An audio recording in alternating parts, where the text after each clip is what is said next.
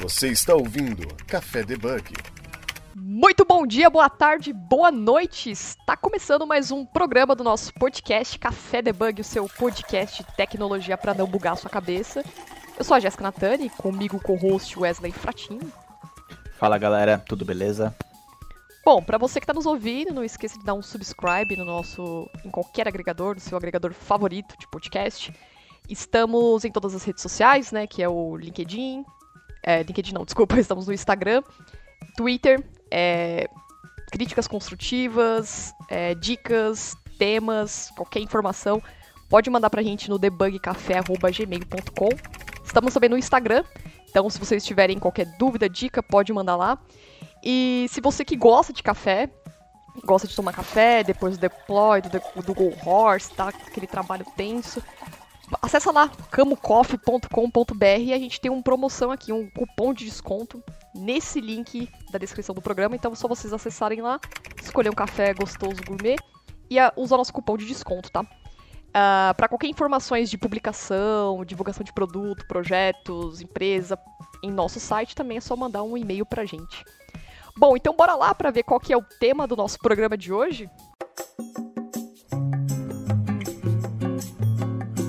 Bom, o tema do nosso programa de hoje é sobre gRPC, né? Uma comunicação, o que, que é isso, para quem nunca ouviu falar. E o bom filho a casa torna, estamos aqui com o Lucas Santos. Tudo bom, Lucas? Olá, novamente. Ah, já é terceiro já, hein? Vamos até a tradição, Oi. né? Pode, o que, que é você na, na frente do PC pra galera que não te conhece? Então, é, meu nome é Lucas Santos. Eu tô em transição de empregos aí, mas vocês vão me conhecer como Cloud Advocate antigamente na Microsoft, agora eu sou engenheiro de software sênior lá na Klarna. E, bom, eu trabalho a, com tecnologia aí já faz uns uns 10 anos ou mais, eu acho. E já fui Microsoft MVP, sou Google Developer Expert, Docker Captain, já trabalhei com JavaScript, com TypeScript, com .NET, Cloud, infraestrutura, containers, uma série de coisas. Então, basicamente, eu trabalho com tecnologia. Eu gosto de falar que eu trabalho com tecnologia e eu gosto de escrever e falar sobre tecnologia, né? Então, é, esse sou eu na fila do pão aqui. E eu posto bastante coisa no Twitter, bastante coisa no YouTube. Tem um canal no YouTube que eu posto bastante coisinha lá também. Com certeza vai estar aqui os links no, no na descrição do podcast. Bom, Lucas, então, é, para quem quem já conhece o Lucas, já tem essa, toda essa descrição aqui, né, tudo. A gente vai falar o tema sobre gRPC, né, então acho que pelo menos eu, na prática, não cheguei a implementar nada resumindo isso, eu uso muito REST, então a gente pode começar, né, para quem não tem uma base sólida, o que, o que, que é o gRPC, né? Bom, o gRPC, ele é uma. Como é que eu posso dizer claramente o que, que é isso? Porque ele não é bem um, um, protocolo, ele não é nada novo, né? Ele é alguma coisa mais antiga. Imagina assim que uh, o, o, gRPC ele, ele foi criado pela Google antigamente como um projeto de código aberto, tá? Isso faz muito tempo. Em 2015, né? Ele meio que com uma melhoria de uma, de uma arquitetura de comunicação que é chamada de RPC. Isso é uma arquitetura bastante antiga, de 1970, 1975. Uh, ele foi criado, na verdade, em 1981, né, quando um carinha que... Primeiro termo, né, de como RPC, ele foi criado por um cara que chamava Bruce J. Nelson. Em 81 ele trabalhava na Xerox e ele usou essa nomenclatura também para definir comunicação entre dois processos dentro do mesmo sistema operacional. Né? Isso a gente ainda usa esse termo para descrever exatamente a mesma coisa, só que o modelo de RPC hoje ele é mais usado para comunicação de baixo nível, né? E aí, em, acho que foi em 1990 94, não, 98, um negócio assim, o Java implementou uma API que chamava JRMI, que era Java Remote Method Invocation. RPC significa Remote Procedure Call, né, chamada de, de procedimento remoto, e aí o RMI, que era Remote Method Invocation, que é basicamente chamada de método é, remoto, que é basicamente a mesma coisa. E ele funciona exatamente, o, o, JRMI, ele funciona exatamente da mesma forma que o gRPC funciona hoje em dia. Então, a, a ideia não é nova, né? A ideia é mais uma, uma arquitetura de, de chamadas um pouquinho diferente. É uma, uma forma de você se comunicar diferente, por exemplo, de um REST. Então, ele é um análogo do REST, só que meio que, não é análogo, ele é oposto, né, ao REST, de um, mas ele usa os mesmos protocolos, as mesmas os mesmos protocolos de transporte. O gRPC ele é um, uma ferramenta que é construída em cima do HTTP2, que basicamente ele usa um outro carinha que é chamado de protobuf, que aí provavelmente a gente vai falar mais para frente também. Eu não vou ficar jogando um monte de coisa logo de cara, porque só a ideia do gRPC já é bem complicada. Então, imagina que o gRPC ele se comunica via HTTP2 com servidores próprios, né, já, já que recebem esse tipo de protocolo, uh, e consegue meio que fazer com que as chamadas de um método dentro de um cliente, né, por exemplo, imagina um, uma aplicação. E aí, essa aplicação, quando alguém vai codar essa aplicação, ela vai ter um cliente que é basicamente um objeto, e você vai chamar os métodos desse objeto como se você estivesse chamando, por exemplo, lá no servidor. Então, se você chamar, sei lá, é, usuário.deletar, ele vai de fato deletar o usuário lá dentro do servidor. Né? Então, é, é mais ou menos assim que funciona o gRPC. E se você fosse resumir em poucas palavras, assim, pra galera que nunca ouviu falar de gRPC, o que, que você falaria, assim? O que, que é o gRPC? Bom, o gRPC ele é uma nova forma, não é uma nova forma, né? É uma forma de comunicação que, entre aspas, rivaliza com o REST hoje, que pode ser utilizada tanto em sites quanto em é, comunicação cliente-servidor, quanto como comunicação via é, DevOps, essas coisas assim, entre sistemas. É uma arquitetura de comunicação entre sistemas baseada em HTTP2.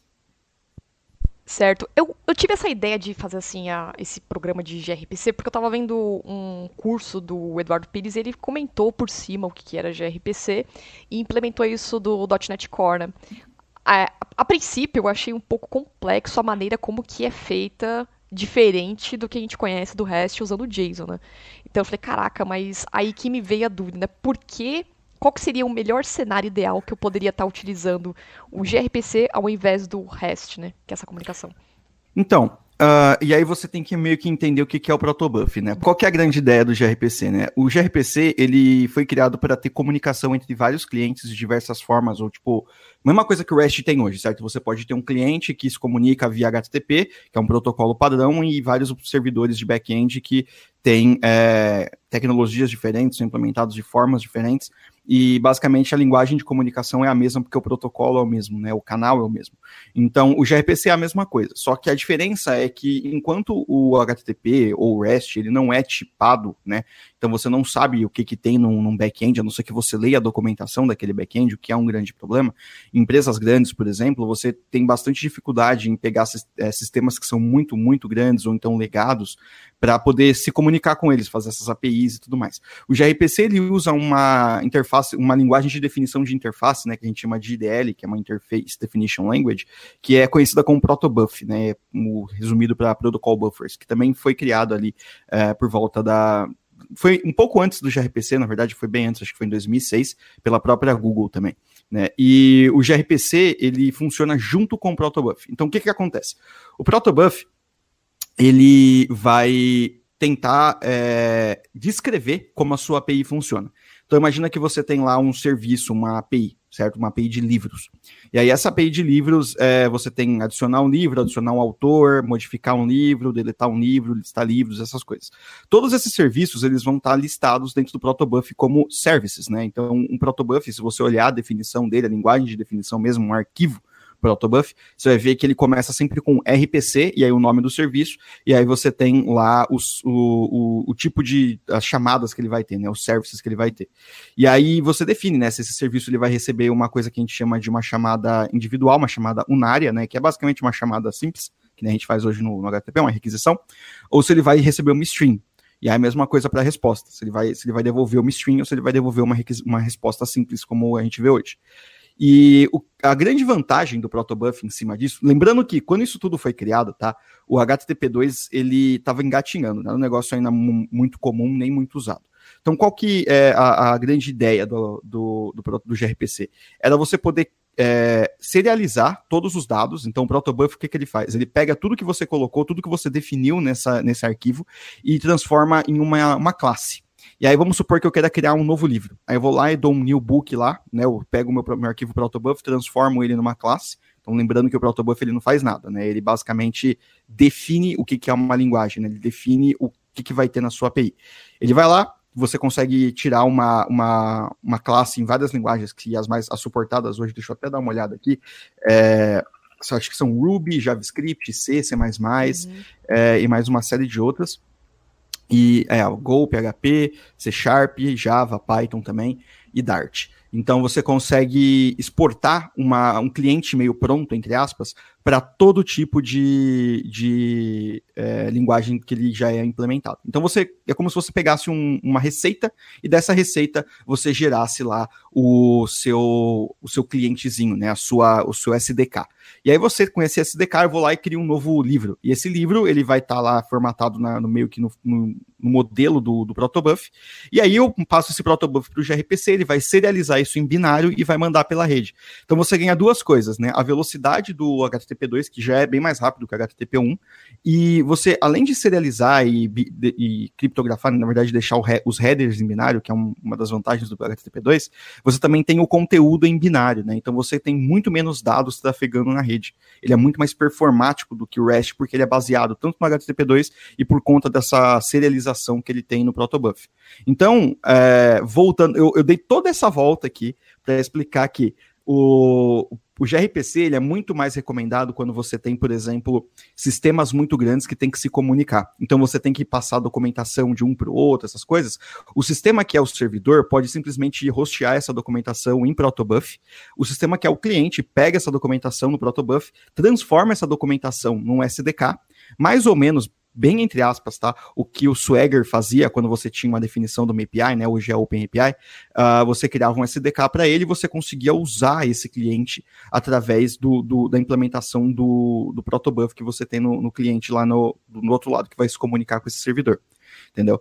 Então, isso é, uma, isso é um, um caso de funcionamento onde você tem é, o gRPC ao invés do, do REST casos reais de funcionamento hoje, por exemplo, é o Kubernetes, por exemplo. O Kubernetes ele usa muito o gRPC, justamente porque ele é extensível. Então você tem interfaces gRPC em vários componentes do Kubernetes que facilitam que ele se, ele se comunique no geral e as pessoas estendam ele. Então um projeto que usa muito essas interfaces é o KEDA, né? O KEDA é o Kubernetes Event Driven Autoscaling que é um projeto que era da Microsoft, hoje é da CNCF, que é para fazer é, escalabilidade com base em eventos. Então, ele, para você implementar um novo scaler no Keda, você pode criar novos scalers né, no, no Keda, você tem que implementar quatro funções do gRPC, né? Quatro funções do protobuf que ele vai chamar. E aí você não importa, o, o você não, não tem essa formatação no meio, porque você vai estar tá serializado tudo de acordo com o protobuf. Então você tem um contrato definido entre os dois lados, entre o servidor e o cliente, e esse contrato ele não pode ser quebrado entendeu? Então você garante o contrato. Entendi. É mais difícil de entender, muda um pouco o paradigma. Não, na verdade não é tão difícil, mas só para reformular mesmo, então eu posso entender que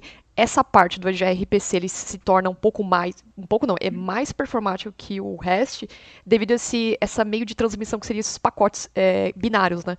Ao invés do, do próprio JSON e outras, e o HTTP2 também, né?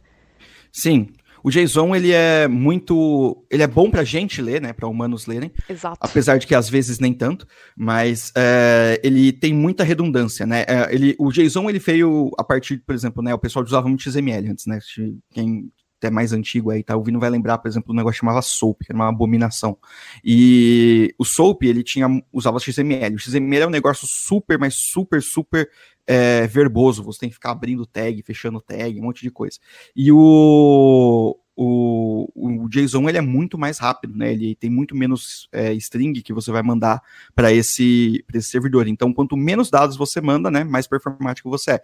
Em conjunto com, a, com HTTP2, né? Então, HTTP2 com o JSON ele já é rápido. Quando você tira ainda os dados e, e remove ainda mais informações do JSON, porque, por exemplo, no, numa interface binária, você não precisaria de abertura e fechamento de chave, sabe? O gRPC, ele funciona, se você for pegar mesmo como é que ele é dividido no binário, o, o gRPC, ele meio que, em vez de você ter um nome, né, tipo, ah, você tem lá a chave e o valor, que nem a gente tem no JSON, todo, toda a mensagem que a gente chama no gRPC, ela tem um nome interno, que é o nome que você vai utilizar para codar, mas na hora que você for converter, ele vira um índice que é um número, né? Então é 1, 2, 3, 4, 5, 6. E aí o que, que ele faz? Quando você faz o encoding disso daí, você vai ter o, o índice, né? Você vai ter um binário, que é tipo um índice, é, um binário, vamos supor que o índice 1, né? Então você vai ter lá 4 bits, que é 0001 certo? Então você vai ter o índice 1, e aí você vai ter o tipo daquele, daquele campo. E aí tem uns tipos definidos no, no gRPC, lá no, no protobuf. Então vamos supor, o tipo 2 é string, então você vai ter 010 no segundo no segunda sequência né, de, de bits. Uh, e aí você vai ter o valor do campo. Então vamos supor que você está mandando o campo, sei lá, um número, que é o índice 1, e o valor é 5. E aí você tem lá um, um você vai ter um, um, bloco, né, de, se eu não me engano, são uh, um, dois, são dois blocos de, isso, são dois blocos de, acho que 8 bits, são dois bytes. Você vai ter o índice 1, né, então 0001, depois você vai ter 0010, que é o 2, então você vai ter índice 1, tipo 2, e aí você vai ter, né, o 5, que é, basic, é o 5 é 101, né, 0101 no, no, no binário, se eu não estou enganado, tá? Um, dois, quatro, isso. Então você vai ter um, uma stringzona que tem basicamente é, 4, 5, 6, 7, 8, 9, 10, 11, 11 bits, 11 bits. Então é muito mais rápido do que você escrever, por exemplo, abre chaves, aí você tem age, e aí você tem lá dois pontos, 5, e aí fecha chaves, entendeu? Tudo isso é, ele pode ser muito mais performático do que um, um, um JSON no geral. É porque converte com a linguagem de máquina também, né? Aí Sim. se for pensar. Mas se você converter o JSON para linguagem de máquina também, é, você precisa ter todas essas estruturas. Então, por exemplo, você precisa converter a chave para a representação em ASCII dela, né? Que é um número lá entre 1 e acho que 65 ou 75. Então você tem que converter essa, essa, essa chave. Ela, não, ela tem que existir. Você tem que converter a aspa da, da, da chave, né? Da, do nome da, da chave. Você tem que converter o, os caracteres. Então você precisa do JSON completo. Você não pode cortar partes do JSON, porque o JSON não funciona se você cortar parte deles, né? Em contrapartida, se você cortar alguns pontos, no caso do protobuf, ele vai continuar entendendo. Porque ele entende, por exemplo, ah, putz, o campo 1 é uma string, o campo 2 é um número, o campo 3. Ele não precisa saber o nome, sabe? Ele não precisa saber que o primeiro campo é nome, o segundo campo é idade, ele não precisa saber disso. O que importa é o valor que ele tem, né? E o tipo de dado. Você está ouvindo Café Debug. O gRPC ele já era bastante usado ou de uns tempos para cá que ele começou a ganhar mais força e ser usado aí na pra, pela galera? O gRPC ele foi criado na Google né, em 2015, porém uma das maiores empresas que, que contribuiu para o desenvolvimento do gRPC foi uma empresa que chamava Improbable. Né? É uma empresa que hoje ela também tem bastante coisa, uma empresa de jogos multiplayer. Né? E ela faz muita coisa em, em é, usando o gRPC e fazendo bastante coisa com, com o gRPC. Eles desenvolveram uma API, por exemplo, do gRPC para é, web, então para você portar o gRPC para web. Né? Então, basicamente, é, a, a, ideia dele era você já está sendo utilizado na comunidade há muito tempo. Então, assim, ele, o Google já utilizava ele há muito, muito tempo, uh, essa, essa própria empresa já utilizava, outras empresas de DevOps já utilizavam, porém ele não era muito divulgado, justamente porque, assim, você viu que a gente está falando aqui de, sei lá, faz 15 minutos, e ele não é muito claro para a galera, porque ele leva em, é, em consideração muitos conceitos é, que são muito básicos, assim, coisas que vão descendo vários níveis. Então, para a galera que está começando agora, o HTTP, o JSON é muito mais, muito mesmo. É, muito mais próximo da realidade dessas pessoas, é muito mais fácil de entender. Então, demorou um tempo para que a gente conseguisse criar uma, um ferramental em cima disso para poder começar a usar. Com o advento do Kubernetes mesmo, né, quando a gente teve o Kubernetes em 2015 mesmo, né, quando o Kubernetes foi feito open source, passou para a CNCF, é, ele meio que trouxe, né, como ele já era parte da Google, eles já usavam gRPC lá dentro, ele meio que trouxe esse conceito para fora. Então a galera falou: nossa, gRPC, que coisa interessante, vamos ver. E aí começaram a usar cada vez mais, a comunidade começou a desenvolver é, ferramentas para eles e tudo mais, né? Só que grande, o grande problema hoje, né, o que impede que o gRPC seja mais utilizado, por exemplo, do que o REST, ou então mais utilizado do que qualquer outro tipo de comunicação, de protocolo de comunicação, é que o ferramental dele é muito esquisito, por exemplo, para JavaScript. Tem várias implementações Nossa. de várias coisas, é muito complicado. Até para C Sharp também é bem difícil o, o ferramental. Mas, por exemplo, para linguagens que são próprias da Google, por exemplo, a, o Go é maravilhoso. O ferramental do gRPC ele é muito, muito bom. O Dart também tem um ferramental muito bom para Go. É, o C e o C também, porque o protobuf é codado em C, né? Então, basicamente, para as linguagens nativas, ele funciona muito bem.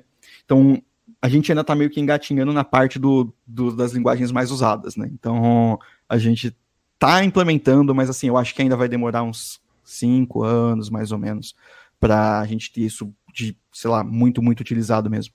Uhum. Sim. Até porque, é, tipo, em aplicações menores assim, você não vê usando gRPC, né? Tem necessidade, né? Sim, que não ganha, que elas não vão se escalar, ou que tipo não tem muitas requisições, aí já não é muito necessário usar, né? É, tá, na verdade, assim, pode usar. Uh, depois que você entende o, o, a implementação inicial, é fácil você implementar um servidor. Porque, basicamente, o que você precisa fazer? Você precisa de um arquivo proto, imagina que você está criando um servidor, né? Você precisa de um arquivo protobuf, esse arquivo protobuf você vai definir todos os seus serviços, e aí lá no, vamos supor que seja em JavaScript, porque é a linguagem que eu conheço, no JavaScript você vai lá, baixa um pacote que chama gRPC, é, baixa um outro pacote que chama protoloader para carregar esse arquivo proto, o protoloader vai ler esse protobuf e vai falar, olha, a gente precisa de uma implementação para esse serviço. E aí você basicamente cria um objeto, no, nas chaves desse objeto vai ser o nome das, das funções que você deu. Então vamos supor que a gente tem uma função que chama addBook e a outra função que chama listBook. Então a função de addBook, ele vai ter um objeto, a chave do objeto vai ser addBook, que vai ser uma função, e ela recebe lá é, a chamada e a resposta. E aí é basicamente igual ao REST, entendeu? Você é tipo um express da vida. Se você for implementar isso daí com qualquer outra é, se você for fazer um, um paralelo, né? Uhum. Você faz a mesma coisa com o Express. Você cria um servidor HTTP. Nesse servidor HTTP, você passa um router, que é basicamente um, um carinha que vai entender as rotas. E dentro das rotas você tem os middlers. E os middlers recebem quatro parâmetros, certo? Que é o REC, RESO, NEXT e o error. Então, se você não passa, né? O, você tem a request da, que chegou, a resposta que vai sair, o next é caso você esteja fazendo um middleware, então para você passar para o próximo, isso na arquitetura do Express, né? Tem outros, outros, outros web servers que fazem um pouco diferente. E aí, no caso, se você tiver um erro, por exemplo, você pode passar o erro também. No, no gRPC é a mesma coisa, só que você não tem nem o next nem o erro, porque não tem uma arquitetura de middleware, você tem basicamente a request que vem, e o callback que sai. Então é importante que é, é, é um callback, tá? Então se você está trabalhando com Node, não é promise, é um callback. Dá para fazer por promise também, mas ainda é um callback. Então é, é, é, isso é um, é um dos pontos às vezes que a galera não gosta, porque às vezes ele parece meio antigo, sabe? Ele parece um pouco mais antigo do que o resto. Entendi. É, só para quem tá ouvindo aqui esse programa, para deixar claro que a gente não tava dizendo que o, REST vai morrer, né? Na verdade, a gente vai ter duas opções, duas possibilidades, e cada, cada comunicação, no caso de RPC ou REST, vai atender de uma maneira diferente. Mas, olhando um cenário, por exemplo, vamos usar um exemplo do site do café, né? Porque eu, ultimamente ando quebrando muito o layout do café. É, vamos supor que o layout do café está sendo feito em, sei lá, em React. Uh, seria válido é, seria uma boa alternativa, por exemplo, pensar, bom, quero treinar meus conhecimentos, vamos aplicar a comunicação do, do gRPC aqui entre o front e o back-end. Isso seria um cenário bacana de utilizar ou, tipo, hum, na verdade, está exagerando? Não, funciona. Por exemplo, é, você pode, com o gRPC Web, né, que, eu, que foi o que eu falei da Improbable e tudo mais, foi justamente para isso. Porque você podia, antigamente, né, mais anteriormente, você só conseguia comunicar serviços que fossem de back-end com o, o, gRPC, porque você precisava do ferramental de back-end para poder transmitir as mensagens. O que, que aconteceu? a, essa empresa ela falou, pô, a gente está usando HTTP2, a gente está usando Protobuf. Então a gente sabe como fazer um encoder para né, fazer a, a, a forma de é, como, como a gente transforma uma mensagem em um binário usando a Protobuf, e a gente sabe montar uma requisição HTTP. Por que a gente não faz isso na web? Né? E aí eles montaram esse projeto que é o gRPC Web. Então hoje é possível você criar um site inteiro, por exemplo, usando React, uh, e você implementar um servidor gRPC Web e se comunicar com o servidor do back-end tranquilamente. Inclusive o, o seu código ele fica muito mais limpo, né? Eu prefiro, eu, eu acho mesmo, porque o que, que acontece, né? Porque que eu trabalhando com, com REST já há bastante tempo, o que, que eu percebo nos, no, nos códigos que a gente trabalha com REST, né? O HTTP, as chamadas para algum serviço externo, elas geralmente são meio alienígenas, porque se você for ver, é, por mais que você aplique MVC, Clean Architecture, arquitetura hexagonal, DDD, DDD, ou sei lá, qualquer outra coisa que você for aplicar, em algum momento você vai ter que escrever um JSON e esse JSON vai ter que estar tá num request HTTP. E aí você vai ter lá, tipo, no Node você vai ter um Axios da vida para poder mandar uma request para fora, e isso meio que parece que foi injetado, parece que aquele, aquele protocolo não faz parte da sua aplicação. Né, porque ela é, ele é externo. Você, você consegue claramente identificar aonde tem uma chamada HTTP e, e que aquilo tá meio fora, sabe? Porque às vezes tem que escrever header na mão, Sabe, quem não teve problema de cores, aí você tem que ir lá no servidor e escrever assim, access control, allow, e aí põe no asterisco no, no, no coisa. Porque é, é, é, a chamar, é o modelo HTTP, ele é um, proto, um canal de comunicação, um canal de transporte externo.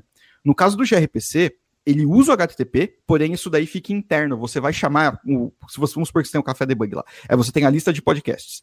Então você vai chamar o, o no seu front-end, você vai chamar como, sei lá, servidor.listar podcasts. E aí ele vai trazer toda a resposta para você. Então, ah. tipo, você não tem uma chamada HTTP de fato, você tem um service que é implementado no cliente e um service que é implementado no servidor. Né? Aí a gente pode até entrar em como a arquitetura do gRPC funciona, porque aí é interessante saber que é mais ou menos a mesma ideia. Ah, por Mas... isso que ele fica diferente quando usando o ASP.NET Core, né? Porque a gente está acostumado a usar o HTTP client, montar, isso. deserializar o JSON. Ah, isso aqui, isso aqui. Justamente. Porque como é que funciona a arquitetura? Você vai ter as duas partes, certo? Você tem um cliente e você tem um servidor. Isso tanto é, é realidade para o gRPC de hoje em dia, quanto para o JRMI de 1998. Isso não mudou absolutamente nada. E, inclusive, é bem fácil de fazer com REST também. Dá para você fazer essa mesma ideia com REST. Você vai ter uma, uma é, lá no, no lado do servidor você vai ter um negócio que o pessoal gosta de chamar de implementação, né? Então é a implementação do, do servidor, a implementação real do que você tem, do listar podcasts, por exemplo. Você tem lá, vou buscar no banco toda a lista, tal, vou trazer lá e vou responder. Esse, essa implementação, ela sempre vai levar uma chamada e uma resposta. No caso do cliente, né, lá do lado do cliente, a gente tem um objeto, que vamos supor que seja o objeto servidor, e esse objeto servidor, ele vai ter para cada um dos métodos que você definiu lá no, no seu servidor real, um que a gente chama de stub. No JMI é chamado de skeleton, mas é a mesma coisa. É, a gente chama de stub. Que basicamente, o que, que é esse método? Ele é uma chamada HTTP, ele é uma chamada de rede para fora do, do servidor. Então, o que, que ele faz? Ele, quando você der lá servidor.listar podcasts, ele vai internamente fazer uma chamada HTTP para o seu servidor web, né? Onde, onde tem, passando o, proto, o, o payload, né, passando a, a, entrada, e aí o seu servidor, o gRPC lá daquele lado, vai receber a chamada e vai decodificar ela em uma forma que você consiga ler, vai responder, e aí esse objeto já vai te dar a resposta pronta, ele não vai te dar um JSON ou uma request HTTP, ele vai te dar uma resposta pronta, e se ele der erro, ele vai tratar o erro também, e vai te dar um erro próprio daquele objeto. Então é como se você tivesse um, num modelo MVC, é como se você tivesse um controller já pronto ali no, na frente, entendeu? Você não está vendo um código HTTP, não está vendo nada do tipo. Entendi. Não parece, pela sua explicação, não parece ser tão complexo para implementar de um nesse caso. Não, se você for ver bem mesmo, entender essa arquitetura uhum. e montar, você consegue montar um servidor de RPC na mão. Fácil, fácil, assim, tipo, não é uma coisa complicada. É só você pegar um servidor HTTP, pegar uma, uma, o protobuf, o protobuf ele já te dá as classes, tá? Então você consegue pegar a classe e só apertar lá sei lá, podcast.serialize. E aí ele vai virar um binário. E aí, se você recebe do outro lado, você dá um ponto de serialize. E aí ele vira um, um objeto de novo. Então, é, você consegue pegar esses dois, e aí você faz o quê? Você só precisa chamar o, a, a URL. E a URL geralmente é tipo o, o seu endereço, né? Sei lá. É, cafedebug.com.br ou api.cafedebug.com.br barra, e aí vai ser o nome do serviço, vamos saber que chama podcast service, ponto listar podcasts e aí ele vai ir para frente, e é isso, basicamente é, é, uma chamada web normal, só que ao invés de você trafegar o, um modelo REST, você trafega um outro modelo, né? Isso, inclusive, eu acho que é, não, não é uma crítica, tá? Mas eu acho que o modelo que a gente usa hoje como REST, né, o REST, fez com que a galera ficasse muito presa achando que HTTP é REST quando na verdade eles não têm absolutamente nada a ver uma coisa com a outra. Tipo, eles, eles são coisas diferentes, são relacionadas. O REST usa o HTTP para poder transmitir mensagens, mas o HTTP não é necessariamente dependente do REST. Você pode, que nem o, o GraphQL fazia, né? Você mandava request post e recebia erro 200. Então, Sim, é. Não, não, é meio que geral, né? A RFC não, não, não diz que você não pode fazer isso. É, o GraphQL tem dessa, né? Se você toma um erro lá, ele te volta 200, né? É, 200 e volta o objeto erro. Por quê? Né? Uhum. Então, mas aí que tá, sabe por quê? Que isso, a galera veio falando tal, eu também achava estranho no início, mas aí eu fui estudar por que, que eles fazem isso.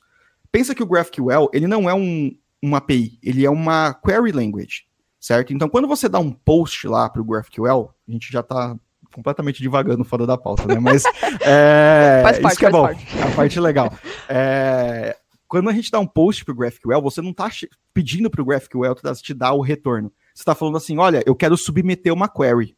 E aí ele vai pegar a sua query e falar, olha que legal, vou rodar a sua query. Aí ele roda a sua query. Sua query deu erro, mas ele recebeu a query com sucesso. Então, beleza, ó, recebi a tua query, mas ó, tá errada, tô aqui. E aí, ó, deu 200, porque eu consegui receber a query, consegui rodar essa query, porém, o retorno dela foi um erro. E aí tá aqui, ó, o seu erro. Obviamente que aí, aí que acho que fica até mais gritante. A galera acha que 200 erro é um erro gritante. Nossa, não pode acontecer. Mas o GraphQL nunca falou que ele era REST. Ele falou que ele era HTTP. Ele falou que ele era baseado no REST, mas não era REST. Tanto é que eles mudaram isso faz pouco tempo, porque tá muito enraizado na cabeça da galera, já que REST e HTTP são muito iguais, a mesma coisa. Então não é obrigatório, né, na verdade. Eu posso retornar, posso mandar um get com payload também. É uma abominação? Não. É errado? Depende do ponto de vista do REST, sim. E assim, é, vamos supor que você está iniciando um projeto no seu squad na, na, empresa onde você trabalha e ela tá, ela adotou para usar o Express. Quais, é, o que, que você convenceria o time a usar o gRPC ao invés de usar o Express ou o Apollo Server? Cara, se eu tivesse que comunicar esse serviço com um monte de lugar diferente, por exemplo, ah, meu, meu time faz a API, e aí eu tenho, vamos supor, lá na, na Microsoft, a gente tem 150 mil funcionários, e vai ser uma API interna, certo? E, pô, vai ser um saco de todo mundo ficar consumindo essa API. Imagina que, sei lá, 10% dessas pessoas consumam API, são 15 mil pessoas. Então, pô, eu vou fazer um serviço, e aí eu vou ter que criar uma documentação. Toda vez que eu alterar o serviço, eu vou ter que alterar a documentação. Então eu vou ter que ter um CI no meio, certo? Ah, você pode ter um GitHub Actions que atualiza a documentação. Pô, posso, mas aí eu tenho que ter um GitHub Actions, certo? Eu tenho que ter um GitHub Actions que atualiza a documentação, que vai pegar lá o, o, o meu, minha especificação da OpenAPI, que vai atualizar isso daí. Se 15 mil pessoas vão usar o meu serviço em 15 mil serviços diferentes, eu preciso dar para elas uma, uma documentação atualizada. Então, eu posso por que, que eu não posso simplesmente escrever um arquivo protobuf que ele é automaticamente linkado à implementação da minha, do meu servidor, certo? Então, eu tenho que modificar o protobuf se eu quiser modificar a chamada do meu servidor. Se eu não modificar, ele não funciona. Então, automaticamente eu meio que tenho que modificar a documentação para refletir uma mudança no meu, na minha implementação. E aí, o que, que eu posso fazer? A única coisa que eu vou ter que fazer é, toda vez que cada um desses clientes forem fazer uma chamada, eu tenho que validar se, uma, se a versão desse servidor da, da, da, implementação que eles têm é a mesma da que eu tenho. E esse é o grande problema do gRPC hoje em dia, na minha opinião, tá? Então eu vou até falar dele para não falar que eu estou puxando sardinha de um lado para outro, até porque eu gosto dos dois paradigmas. Mas o protobuf, isso é problema do protobuf, não é nem do gRPC. Protobuf ele não tem uma forma fácil de você, por exemplo, baixar um arquivo de algum lugar para poder atualizar e, sabe, vamos supor que você é um dos clientes dessa minha API. Como é que você vai baixar esse meu arquivo protobuf? Bom, você tem que ir no repositório e fazer o download. Ou então, se for uma empresa interna, né, num, num pacote interno, você pode até publicar isso daí num, num registro, num NPM interno, ou então usando até o, hoje é aquela implementação dos OCI artifacts lá que saiu na CNCF, para fazer esses downloads. Só que como é que você sabe que versão que você está usando e que versão que eu estou usando? Porque arquivo protobuf não tem versão. Então, é, a galera começou a falar, putz, esse é um problema que o REST já resolveu há muito tempo, né? Que é justamente o modelo que muita gente usa hoje, que é aquele barra V1, barra alguma coisa, que a, várias, várias é, APIs Sim, usam hoje em dia. Entendeu? É, você põe lá api.cafedebug.com.br barra V1, barra e uma chamada. Aí barra V2, barra outra chamada. E a mesma coisa com o Protobuf. Se você for fazer uma chamada muito uma coisa que você vai mudar e vai mudar muito a chamada, né? Pô, agora não leva mais o nome, leva o username não leva mais o username, leva o e-mail, você vai mudando de versão. Né? Então você. A, a, eles adotaram, né? A galera que tem uma boa prática e adotou, o que eu acho legal também, muita gente me critica por isso, mas é, eu gosto daquele modelo que o Java usa de gerenciar pacote, né? De é, organizar pacote. Não sei se vocês lembram, se vocês já viram, que é aquele DNS lá, né? inverso. É, com ponto, o uhum. nome do projeto. Sei, sei, sei. Então, é, se fosse tipo café debug, por exemplo, .com.br, cdbr.com.café uhum. sabe essas coisas.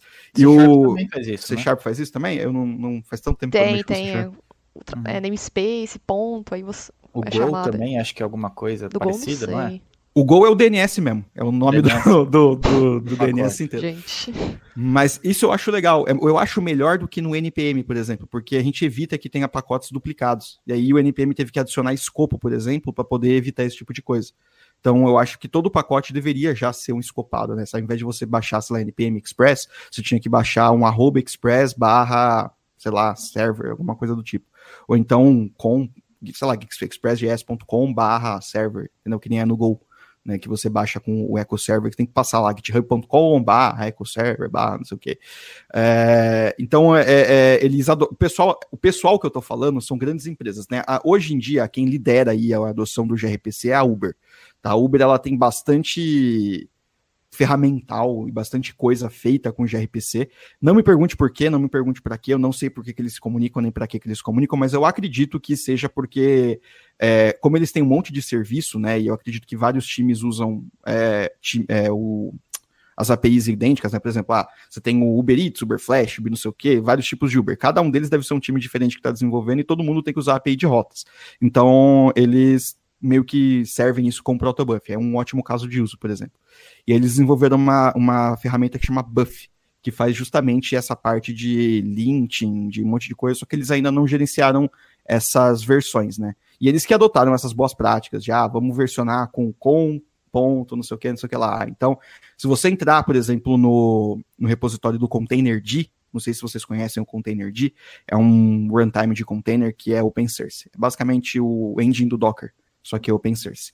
E ele é mantido pela CNCF e toda a comunicação que você faz com ele é por, por gRPC, né? Eu tenho uma talk bem legal, inclusive, onde eu faço a comunicação de um site, de um, um HTML, usando o gRPC Web, que nem você falou, com, diretamente com o Containerd para controlar containers. Então eu consigo controlar os containers direto do, do, browser, né? Sem precisar de alguma coisa no meio, de uma API, algo do tipo.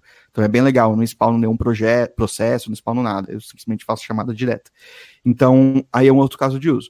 E aí o Containerd, se você entrar na pasta de API, você vai ver lá que tem API, aí você tem com, aí você tem outra pasta Containerd, outra pasta V1, outra pasta não sei o quê.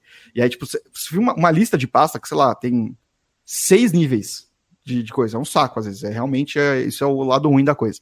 Mas você tem um versionamento muito bom, né? Então, é, puta, mudou alguma coisa interessante, mudou alguma coisa major no Containerd, vai vir um V2. Aí você vai lá e usa o V2. Esse é o grande problema. Você tem que manter todas as versões do, do da coisa toda funcionando. Entendi. Vamos até colocar na pauta aqui também, na descrição desse programa, esse, essa tal que você fez. Agora eu quero voltar para a parte lá do gRPC dos status, que eu estava pensando aqui. Uh, por exemplo, então, você quer dizer. Eu fiquei com uma dúvida. Se eu tenho um, um web service que vai comunicar com um web service, serviço do Wesley, e a gente está usando a comunicação gRPC, por exemplo, do, do, outro lado dele. Aí eu preciso pegar, mandar um request, pegar umas solicitações. E aí, você falou que ele dá 200, mas por algum motivo, pode ser que eu passei alguma coisa errada, ele tem alguma validação do lado dele. Então eu vou receber o 200 e vou receber o erro da validação? É isso que eu precisaria não, me acostumar? Não, você, você não vai receber o status code. Porque você não está ah. lidando com HTTP mais, você está lidando só com é, objetos do gRPC. Não, esquece tudo, esquece a, a comunicação. Uhum. Você só vai estar tá lidando com o objeto. Então, por exemplo, é, você vai, não vai receber um erro 200, você vai receber um erro, acho que é número 2, que é um código, é um objeto específico do gRPC, é um certo. código, uma mensagem e um e um, um número de status, né? Um número, número 1, 2, 3 aí, vai o número que o, que o Wesley colocou no, no, no código de erro dele. Então, se ele retorna um erro lá, o gRPC ele trata esse erro aqui e te mostra o erro. Você vai receber um objeto de erro, tipo um objeto comum que você pega num cat. Mas é um erro específico, não um erro genérico, não um erro da API dele que retornaria para mim. Não, é um erro que ele vai retornar para você, ele vai, tipo, dar um throw lá. Imagina que é na. É muito difícil você falar, eu falar isso só via, via é, texto, mas. Ou via é, áudio, né? áudio, né? Áudio e texto, mas é, imagina que. Texto é mais fácil porque eu posso mostrar de fato o código, mas no áudio, imagina o seguinte: imagina que você é um desenvolvedor aí, né, JavaScript, que está é, mais acostumado com isso, você tem um callback, certo? E aí no callback você vai ter é, um, você vai ter uma função, né? Tenta imaginar comigo essa função, essa assinatura. É uma função que tem um nome lá, alguma coisa, ela vai receber como parâmetro um objeto rec e um objeto callback. Quando você terminar a chamada, você vai chamar callback E esse objeto callback, na verdade, é uma função, certo? É a função de callback que você vai devolver, a função que você vai chamar para quando é, terminar o, o, processamento. Essa função ela leva dois parâmetros. O primeiro deles é o dado que você vai retornar, e o segundo parâmetro é um parâmetro opcional, que é o erro. Se você não passar o dado e passar o erro, ele vai te retornar um erro no cliente, no seu lado, né? Então, se o Wesley te passar um dado nulo e o, o erro, você vai receber um objeto de erro, só o objeto de erro que ele te retornou. Se você se ele passar só o, o, dado e não passar o erro, você vai receber os dados direto, entendeu? Então, basicamente funciona dessa forma. Você vai receber um objeto de erro tratado no caso do C Sharp. Você pode dar um catch nisso. Uhum. Ah, então não é tão complicado assim, porque eu, eu tava imaginando que eu faria essa comunicação, mas não ia receber nada, tipo, nenhum feedback. Por exemplo, puta, bate lá, que a gente tá acostumado, né, status 400, 404, não encontrado, tudo. Então, realmente eu vou receber, eu posso receber algum erro tratado do lado deles também. Entendi. É, isso é. é uma das grandes vantagens, porque ninguém usa código HTTP correto, né? Todo mundo pois é, usa... isso é verdade. Se deu erro é 400, então, se foi erro da, do lado do, da aplicação é erro 400, se deu erro interno ninguém nem sabe, porque dá 500 sozinho, né? Então a galera já nem liga mais o, o como funciona as coisas. Então, basicamente, é, Mas é isso. é, né? estranho, tipo, você não pensar em HTTP, porque a gente usa muito, né? Então, é, criar uma solução, utilizar um outro meio que não usa HTTP é bem, bem estranho mesmo, pra quem tá acostumado, né? É. É, por, por isso que às vezes é, os times não usam o gRPC, né? Porque a equipe não está estruturada para ter esse comportamento. Madura, né? né? também, né? É. é, então, é que é o que eu, é o que eu falo, assim, a, a, a equipe, né, tá todo, na verdade não é só a equipe, todos os desenvolvedores e desenvolvedoras de é, web, né, todo mundo que é dev web tá é, acostumado com HTTP. E aí acha que HTTP e REST é mais ou menos a mesma coisa. Não é bem assim, entendeu? E é, é uma, uma questão mais de, de entender antes de começar a, a, a, o REST, sabe? Vem antes do REST. Vem antes do, de você fazer uma requisição, antes da linguagem. Isso aí é, é são blocos de, da própria internet, né? De como a internet funciona. Você tem que entender o que, que é uma requisição HTTP e que, na verdade, é um um bloco de texto. Você pode mandar qualquer coisa que você quiser. Você pode escrever uma requisição HTTP na mão, se você quiser.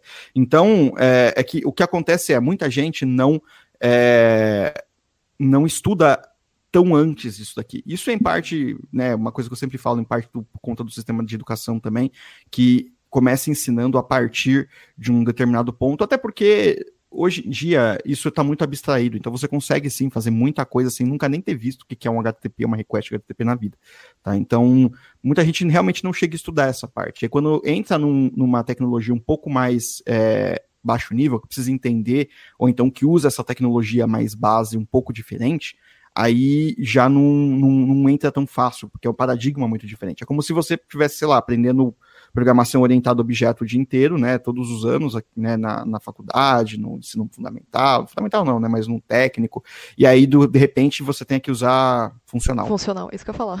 É a mesma coisa, entendeu? É, é bem, assim, isso não, a gente não tá falando que é, é hype, algo que saiu três, quatro meses atrás, dois. Isso aqui é antigo, só que agora que o mercado começou a enxergar, começou a utilizar e vi, tem alguns cases aí, conforme você mencionou também, falta a gente acabar se adaptando com isso, começar a utilizar mais, né?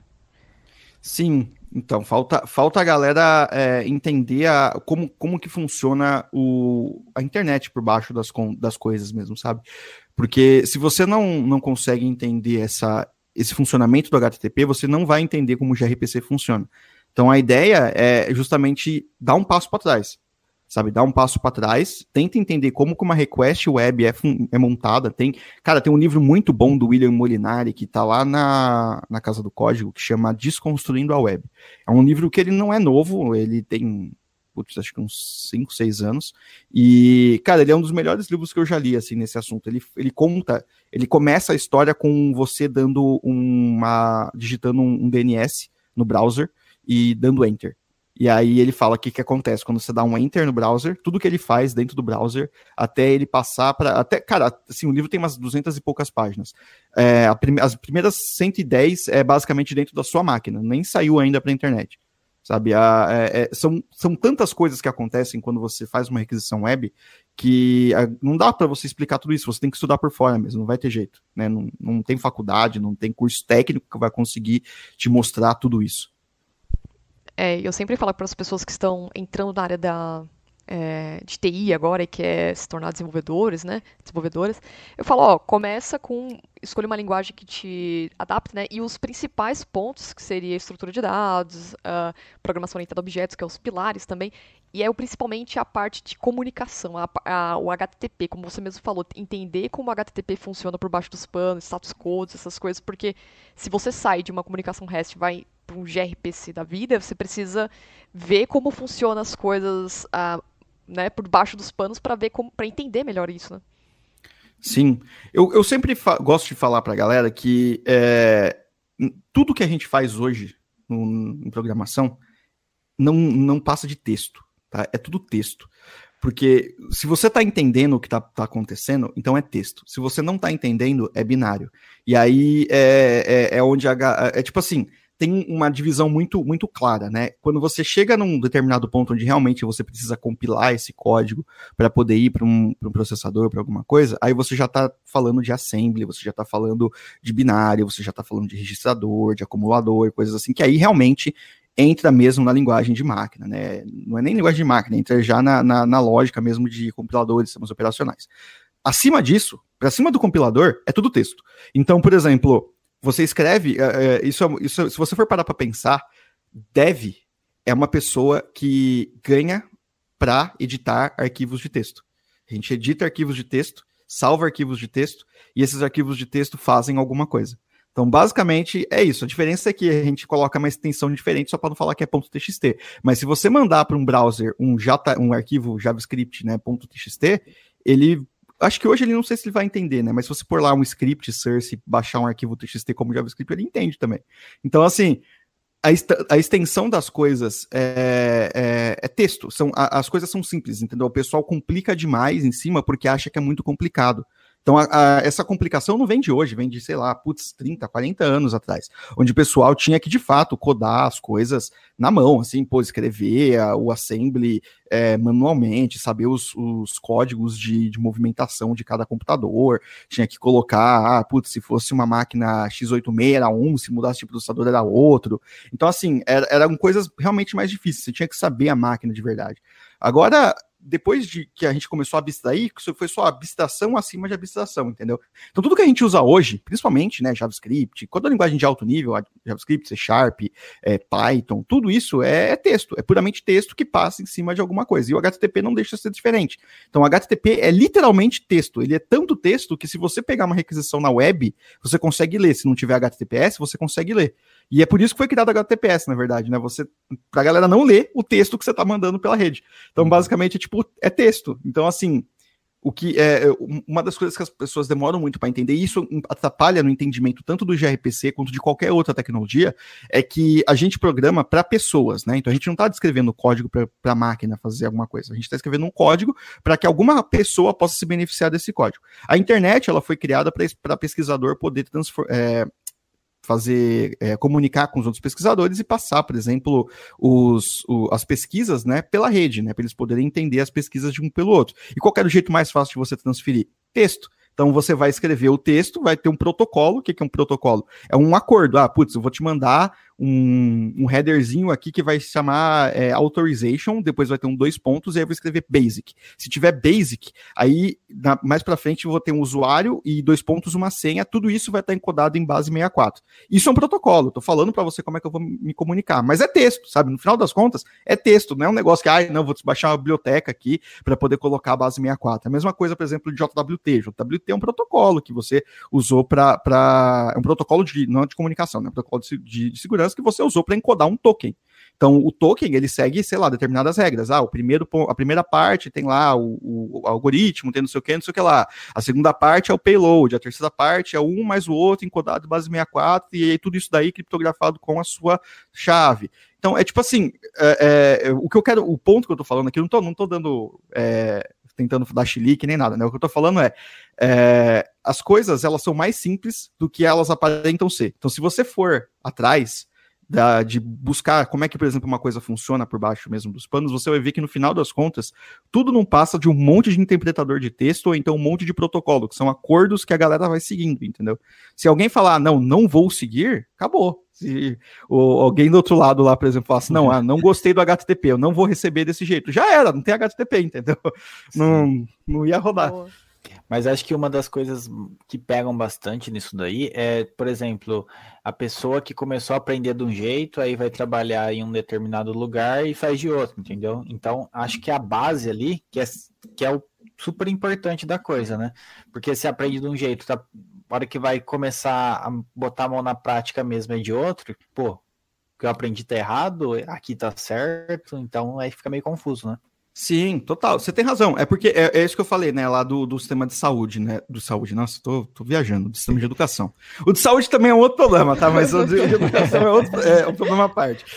É, mas o, o, sistema de educação hoje, ele ensina muito você a memorizar as coisas, né? Então, por exemplo, a pessoa aprendeu a codar, sei lá, vamos supor, um, uma classe. Eu lembro quando eu, quando eu aprendi, eu comecei com Java, né?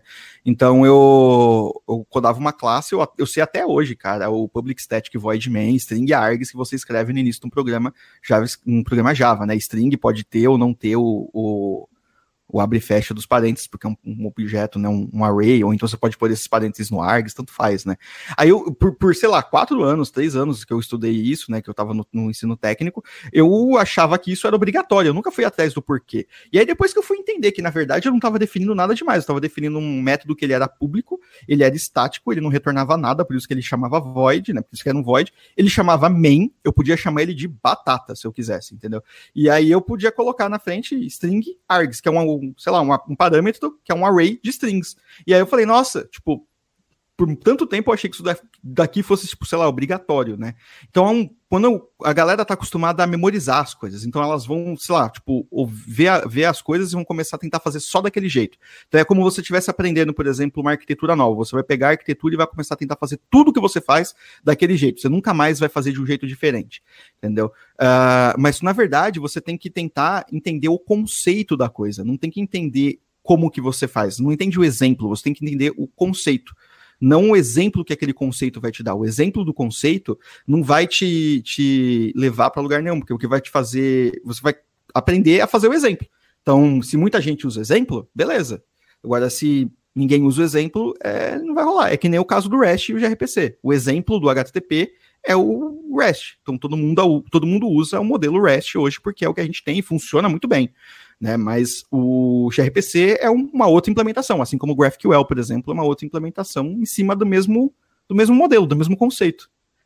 Eu gostei dessa analogia que você explicou sobre uh, a gente está acostumado a fazer alguma coisa, que o Wesley deu o exemplo, né, que a gente aprende uma, na faculdade de um jeito ou de outro, né, e isso é normal porque a gente está acostumado a usar, tipo, sei lá, coisas simples, e quando a gente vê coisas novas ou não tão novas, né, mas que sejam totalmente diferentes, como o gRPC, ah, como que é feita a parte do Docker, é, nada mais é que a computação mesmo. Então a gente só está vendo de uma maneira diferente, que não tinha visto antes. Então, o que a gente estava acostumado a usar antes, pode ser que mudou. Alguém criou uma forma de ser feito aquilo, usando a computação. Então, é o que você falou, a gente está acostumado com uma coisa, mas nada mais é que isso. Só você, se você pegar desmistificar toda a arquitetura da computação e começar a criar coisas novas, vai ser muitas do mesmo jeito surgem muitas ferramentas também, né?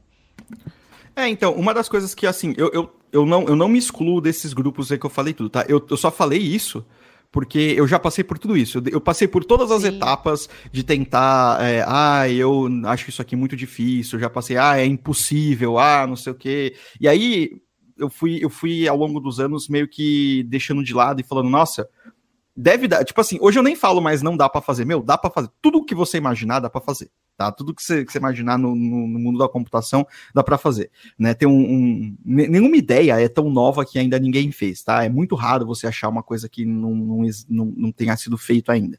A não ser que você code alguma coisa muito esotérica, sei lá, COBOL, ou até COBOL já tem coisa, né? Umas paradas. Você só vai não, não encontrar coisas uma parada que assim, sei lá, eu nem, nem eu sei, nem ninguém sabe, porque provavelmente não vai nem existir aqui na só na dark web.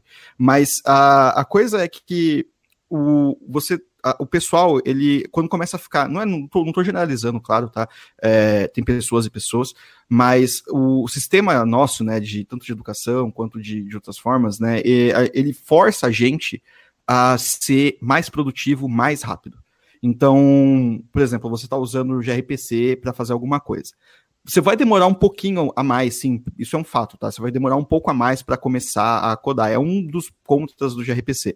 Você vai ter lá um tempo extra para você conseguir codar uma aplicação mais, mais devagar, por exemplo, do que você codaria uma aplicação, por exemplo, com Express, tá? Isso por razões óbvias, sabe? Tipo, não tem tanto ferramental, não tem tanta gente usando, são coisas que você vai ter que às vezes bater a cabeça para descobrir. Mas depois da primeira vez que você faz uma, um servidor de RPC que funciona, você nunca mais vai demorar tanto tempo assim. Você vai ser extremamente rápido para fazer, talvez até mais rápido do que fazer um servidor com Express, por exemplo, sabe? Só que a galera não quer esperar esse tempo. Pessoal, empresas no geral, eles não querem esperar é, esse overhead inicial de tempo. Eles querem mais produção, né? Quer que as coisas estejam prontas rápido, quer que as coisas estejam prontas é, cada vez mais é, com mais, mais features, né? Então, por que, que a gente vai é, investir numa tecnologia dessa aqui, né, que a gente já está usando REST, por exemplo, quando é, a gente pode fazer a mesma coisa com REST e tem gente que já sabe, sabe? E eu entendo esse ponto também, sabe? É uma, é uma é algo que vai mesmo assim, tipo, a Google não teria criado o gRPC se não fosse por algum motivo específico que eles tiveram internamente, sabe? Ninguém falou, ah, não, não gosto do REST, vou criar alguma coisa nova. Tipo, deve ter sido um... Resolver algum... o problema interno, né? É, algum problema. Todo problema que aparece que você tem que criar alguma parada nova, provavelmente foi um problema muito sério, sabe? Então, é, alguma coisa que não dava realmente para resolver com, com REST. Então, assim, a gente conhece vários problemas hoje que não, não dão para resolver com REST. Um deles, é, que não se resolve com REST, é comunicação em tempo real. Comunicação em tempo real hoje não é feita com REST, é feita com WebSocket. E WebSocket é uma implementação é, diferente de TCP. Né? TCP é o, uma, o HTTP usa o TCP para fazer a comunicação. A diferença é que, em vez de você manter a comunicação aberta, você fecha toda vez que. Ou não, né? dependendo do, do protocolo que você está usando. Mas o HTTP2 você mantém a comunicação aberta. Mas o, no caso, você está com um socket TCP, você tem um túnel. E aí você vai mandando mensagens por esse túnel e fecha essas conexões depois. Então você tem uma mensagem por vez, enquanto num chat em tempo real, por exemplo, você tem uma string de mensagens, né? Então, por isso que as respostas, as, as, uh, em algumas linguagens, são tanto em REST, da né, HTTP, são tratadas como strings também. Então, assim, você vê que é tudo parte do mesmo saco. Então, tipo, eu tô falando, ah, é, é, eu tô, vou usar REST, aí eu não, não vai dar para usar REST porque tem que ser em tempo real, ah, então eu vou usar WebSocket, como se fosse uma coisa de outro mundo. Só que na verdade eu estou usando 50% do que o REST já usa. A única diferença é que eu não estou usando HTTP, eu estou usando só o TCP. Aí, ah, não, putz, agora eu vou usar gRPC. O gRPC, ele está usando 100% do que o REST usa, ele só está usando uma coisa a mais, que é o protobuf. Então, é, eu não estou usando nada diferente do que a gente já usa hoje, eu estou só colocando é, coisas a mais. No caso do gRPC, o que, que ele põe a mais? Ele põe o contrato, ele põe a ideia de que você vai ter é, um contrato fixo, definido, né, que é o protobuf, dos dois lados. Né, e aí você vai poder testar essas aplicações é, e essas aplicações vão conversar por meio desse contrato, que é o protobuf. Inclusive, meu, o gRPC abre vários, vários caminhos para você fazer uma parada nova que chama testes de contrato, que é, em vez de você testar as APIs, né, como a gente está acostumado hoje, né, bater a requisição lá e ver se o retorno é o mesmo, você testa se os contratos dos dois lados são iguais. Então, por exemplo, eu tenho um, um, protobuf, um de um lado e tenho um protobuf do, no servidor. Eu quero testar se a minha API vai funcionar, é, meu cliente vai funcionar com essa API. Vamos supor que o Wesley quer testar se o cliente dele vai funcionar com a sua API gRPC que foi feito aí para o Café Debug. Ele pode rodar um teste que baixa o seu arquivo protobuf e compara as duas respostas para saber se vocês vão conseguir se conversar. Se os dois protobuffs forem iguais, vocês vão conseguir se conversar sem nenhum problema. Você não precisa manter uma request nenhuma, sabe? Você só tem que levar como. como é, tem que assumir, né? Que os dois vão seguir a risca o que está escrito no protobuf. Se você conseguir assumir isso aí à risca, você não precisa mandar nenhuma request para saber que os dois lados vão funcionar, sabe? Nossa, ficou bem legal, ficou clareou bastante, porque é, eu tinha lido algumas coisas sobre gRPC bem por cima, e agora, com a gente conversando aqui, chegando no final do programa, você explicou de um jeito que eu pude entender e ficou mais fácil. Ah, então não é HTTP. Ah, então a gente não tá falando de status code. Ah, então a gente não tá falando sobre passar e mandar dados via JSON. São os pacotes, são os binários. Ah, então nossa, mudou tudo. Ficou, acho que, bem claro para quem não conhecia. É claro que tem essa, vai ter essa resistência um pouco de começar a aplicar, para as pessoas começarem a dominar a curva de aprendizado também. Mas é, eu acho que é o que você falou, né? Começar a desmistificar mais, começar a executar mais, né? E as pessoas é, fizerem mais testes sobre isso também. Então, se for tipo, para dar uma dica para quem está começando Boa agora, dicas. eu não acho que você de fato tenha que é, começar e, ah, não, vou ter que aprender tudo a fundo, né? Putz, estou uhum. começando a aprender web, não, já tenho que saber o que é SSL, tenho que saber o que é HTTP. Meu, não tem nada a ver, sabe? Tipo, você pode começar. Eu não tô falando que é errado o jeito como as pessoas são ensinadas hoje. Eu tô falando que as pessoas não podem, as pessoas precisam mudar a forma como elas mantêm o conhecimento. Então, por exemplo, hoje a gente é ensinado que a gente precisa aprender o máximo. Assim, a gente aprende as coisas. A gente é ensinado, não, né? É, a gente vai para faculdades ou universidades, ou então às vezes, nem, às vezes nem faz faculdade, aprende sozinho, com base no que a gente teve na escola, no ensino fundamental, no ensino médio, por exemplo, que é assim, você está sentado num lugar, alguém vai lá, vai cuspir um monte de informação para você, só que essa informação ela já foi curada, né? Então ela já foi é, já tiraram algumas partes, já deixaram um jeito mais fácil para que as pessoas pudessem entender. E essa, obviamente, você não vai ter tudo, né? Não vai ter como ter todo o escopo dentro de alguma aula de física, por exemplo. Ninguém vai te explicar tudo sobre física. Então, no ensino médio, você vai ter o básico. Então, no ensino técnico, você vai ter o necessário para que você consiga entender e se meio que navegar nesse mundo, né? E aí, depois que você tá já andando com as suas próprias pernas, depois que você se sentir que você é uma pessoa que já tá é, não, não, vou dizer tranquila, porque você nunca fica tranquilo na tecnologia, né? Curioso, você tem uma né? coisa, é, você tem uma coisa nova para aprender, né? Então, se você tá, não, tudo bem, tô, já sei Express, já sei JavaScript e tal, vamos ver o que, que eu consigo aprender a mais. Tenta, é, isso é, é, vai soar muito coach agora, mas não fica no básico, não aceita os básicos. Você tem que sempre ir além, porque o básico todo mundo sabe, certo? Então todo mundo vai sair da faculdade, todo mundo vai sair de um curso técnico sabendo Node ou Express, não todo mundo, né? Porque a gente não ensina isso, mas imagina numa uhum. faculdade é, utópica, onde todo mundo vai sair com as mais tecnologias mais utilizadas. Todo mundo vai sair, sair aprendendo Node, Express, os frameworks mais usados, todo mundo vai saber o que é PO, todo mundo vai saber o que é MVC, beleza? Mas e aí? E qualquer mais para frente, o que, que, que, você vai fazer depois disso, né? Então, pô, seja curioso, seja curiosa para aprender por dentro. Como é que funciona a internet, como funciona o. Porque assim, hoje a gente trabalha na internet. Você não trabalha com computador, você não trabalha com programação, você trabalha com a internet, especificamente. Porque se não tiver internet, tudo que você fez não funciona, né? Se você já, se a gente já parou para pensar nisso, a maioria dos sistemas que a gente faz se comunicam via rede. Tá? Tem casos específicos, claro, né, de pessoas que controlam é, sistemas offline, intranets e tal, mas assim, mesmo o intranet, se não tiver essa rede, não funciona. Então, você está programando coisas para internet especificamente. Então, vale a pena você entender como funciona a internet. Isso vai envolver rede. Então, ah, putz, eu já ouvi de uma pessoa, de um colega meu de universidade, falou: ah, não, eu vou trabalhar com front-end, não preciso saber de rede. Cara, isso é a maior, é a maior falácia da história. Por quê? Teu front-end vai rodar aonde?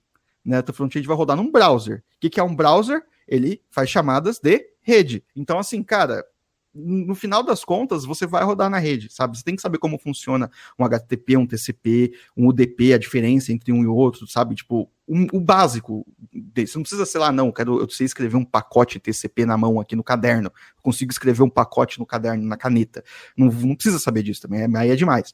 Mas você tem que entender, né? É, é legal entender. Não precisa ser obrigatoriamente, não, você precisa entender. Não vou cagar regra para todo mundo aqui, mas você é legal você entender, é legal você ir além, porque isso abre bastante a sua mente para você entender outras coisas que vão além da sua área, né? Por exemplo, eu sou formado, formado, entre aspas, em back-end, né? Eu sempre trabalhei com back-end. Então, eu já fiz muita coisa com servidor, PHP, já fiz bastante coisa com sistemas distribuídos, uh, e fiz muita coisa com cloud. Então, é back-end quase que total.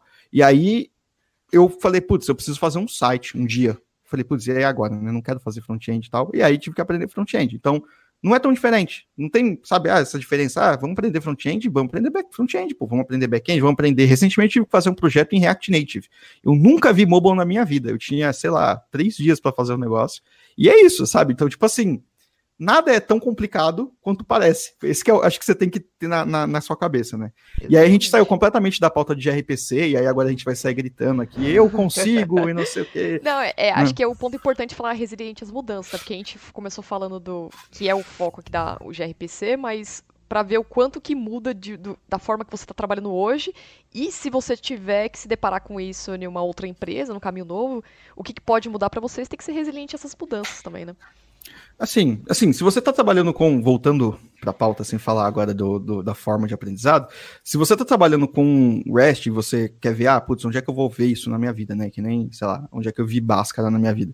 Mas é, se você for trabalhar com isso, você vai, tipo assim, ah, isso vai aparecer muito mais frequentemente em DevOps. Então, o gRPC ele está muito mais, mais é, ligado a sistemas que são é, de DevOps, como por exemplo o Kubernetes, o, o Keda, né, que é um add-on do Kubernetes. É, você está ligado também com containers, com virtualização, com coisas desse tipo. Então, você vai ter mais chance de encontrar um sistema que usa gRPC ali do que, por exemplo, numa API de loja virtual, sabe? Em partes porque o gRPC para web não é lá essas coisas. Então, ele é meio ainda tá, tá engatinhando, tá, tá nos primeiros passos. Mas no dia que o gRPC web vier para o browser e falar, não, agora isso aqui é pronto para produção, eu acho que assim, vale mais a pena você usar o gRPC web do que usar o REST do jeito que a gente usa hoje. Porque ele abre menos caminho para dúvida. Então, ah, putz, eu retorno o quê aqui? 400 ou 422? Ou então 401, 403? Que, que eu retorno aqui? Aí, eu, hoje, né, por, por, conta dessa dúvida, a maioria da galera que é front-end não trata o, o erro pelo código, pelo status code entendeu? Trata por algum código específico, ou então trata por a própria mensagem, já vi isso muitas vezes. Em vez de, tipo, ver um erro lá da, da API, printa a mensagem do erro na tela. Então, trabalhei em empresas, inclusive, que a gente tinha, as mensagens eram traduzidas em seis línguas. Então, toda vez que o cara fazia uma requisição, a gente tinha lá a linguagem, a gente traduzia uma mensagem de erro naquela linguagem e mandava de volta para o front-end exibir. Isso daí. Errado? Depende. Eu não gostava, mas é, não é errado, né? Isso foi feito no modelo há muito tempo. Então, é, é, é, a galera não trata, por exemplo, um status code, ah, putz, é 400 ou 500, não importa. Se você mandar 500, ele vai exibir a mensagem do mesmo jeito. Ninguém vai nem saber o que, que aconteceu ali. Se você mandar 400, você vai tipo ter só uma paz de espírito para falar, ah, não, mandei aquele status code correto, né?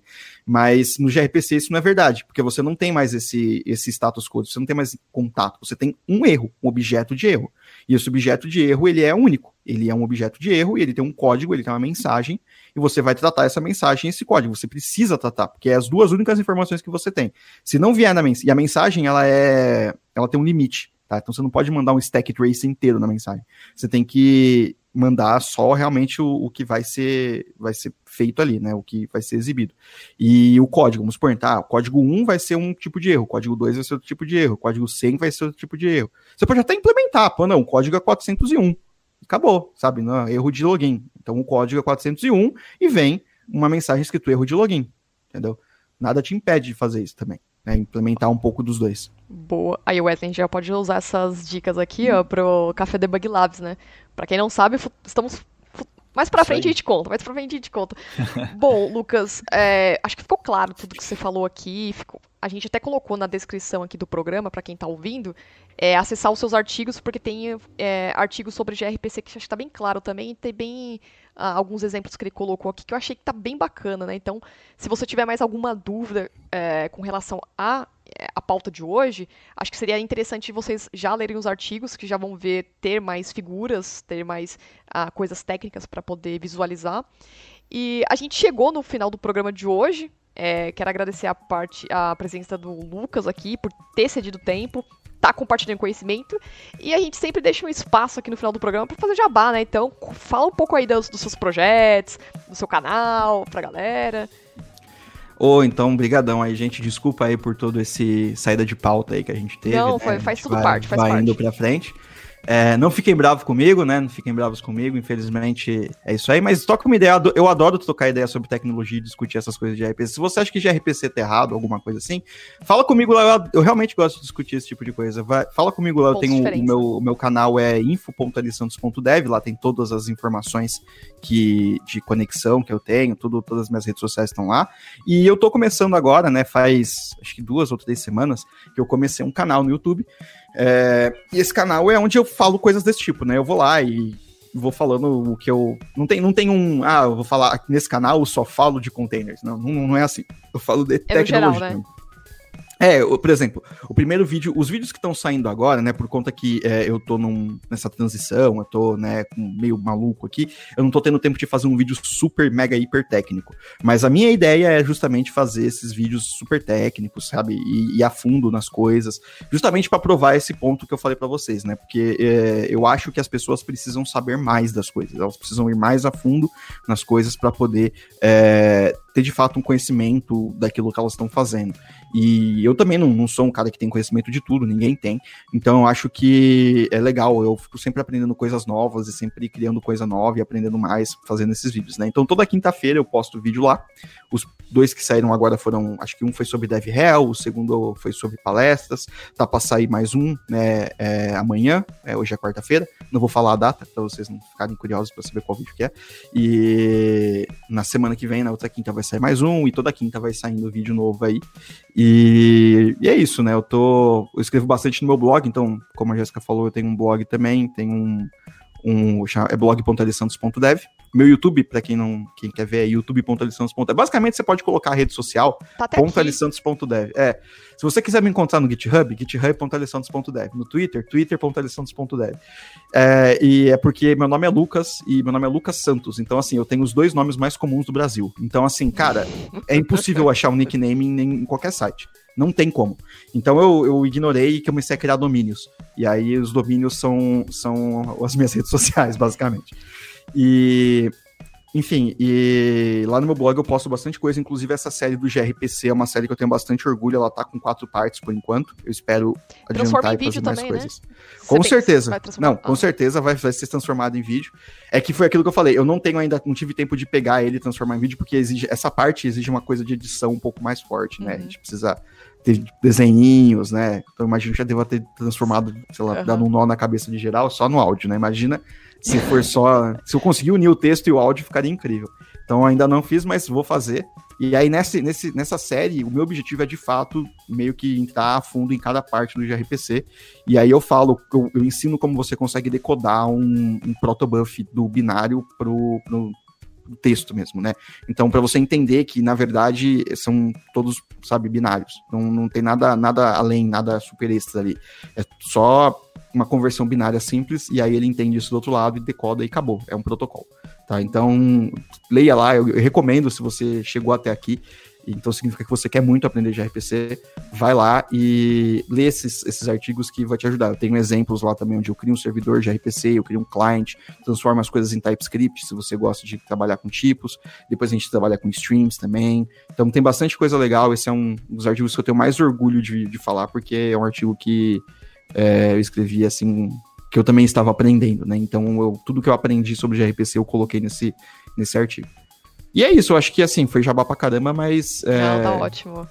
Pra vocês Valeuzão. que estão escutando esse programa, não esqueça de acessar o canal do Lucas, que já, já assistiu os dois últimos vídeos que ele lançou, que tá muito legal, tá muito didático. Então, se você obteve o conhecimento prévio ouvindo esse programa sobre o gRPC e quer saber um pouco mais, só seguir os artigos aqui da pauta, o canal do Lucas, ver os exemplos, aí começa a executar. E acredito que é isso, né? Wesley, satisfeito? Tudo ótimo para você? Satisfeito. Muito top o, o assunto aí. E quem sabe futuramente aí a gente não faça um hands-on de gRPC, Exato. alguma coisa aí, bem bacana. Exatamente. Ah, se vocês começarem a dar dica assim, a gente vai começar a adivinhar o que, que, é o Café Labs, hein? Café Labs. Bom, e pra você que tá escutando esse programa, não esqueça de dar um subscribe lá. É, se tiver mais dúvidas, sugestões, é só contar a gente no, é, contactar a gente nas redes sociais. E é isso. Até a próxima, galera.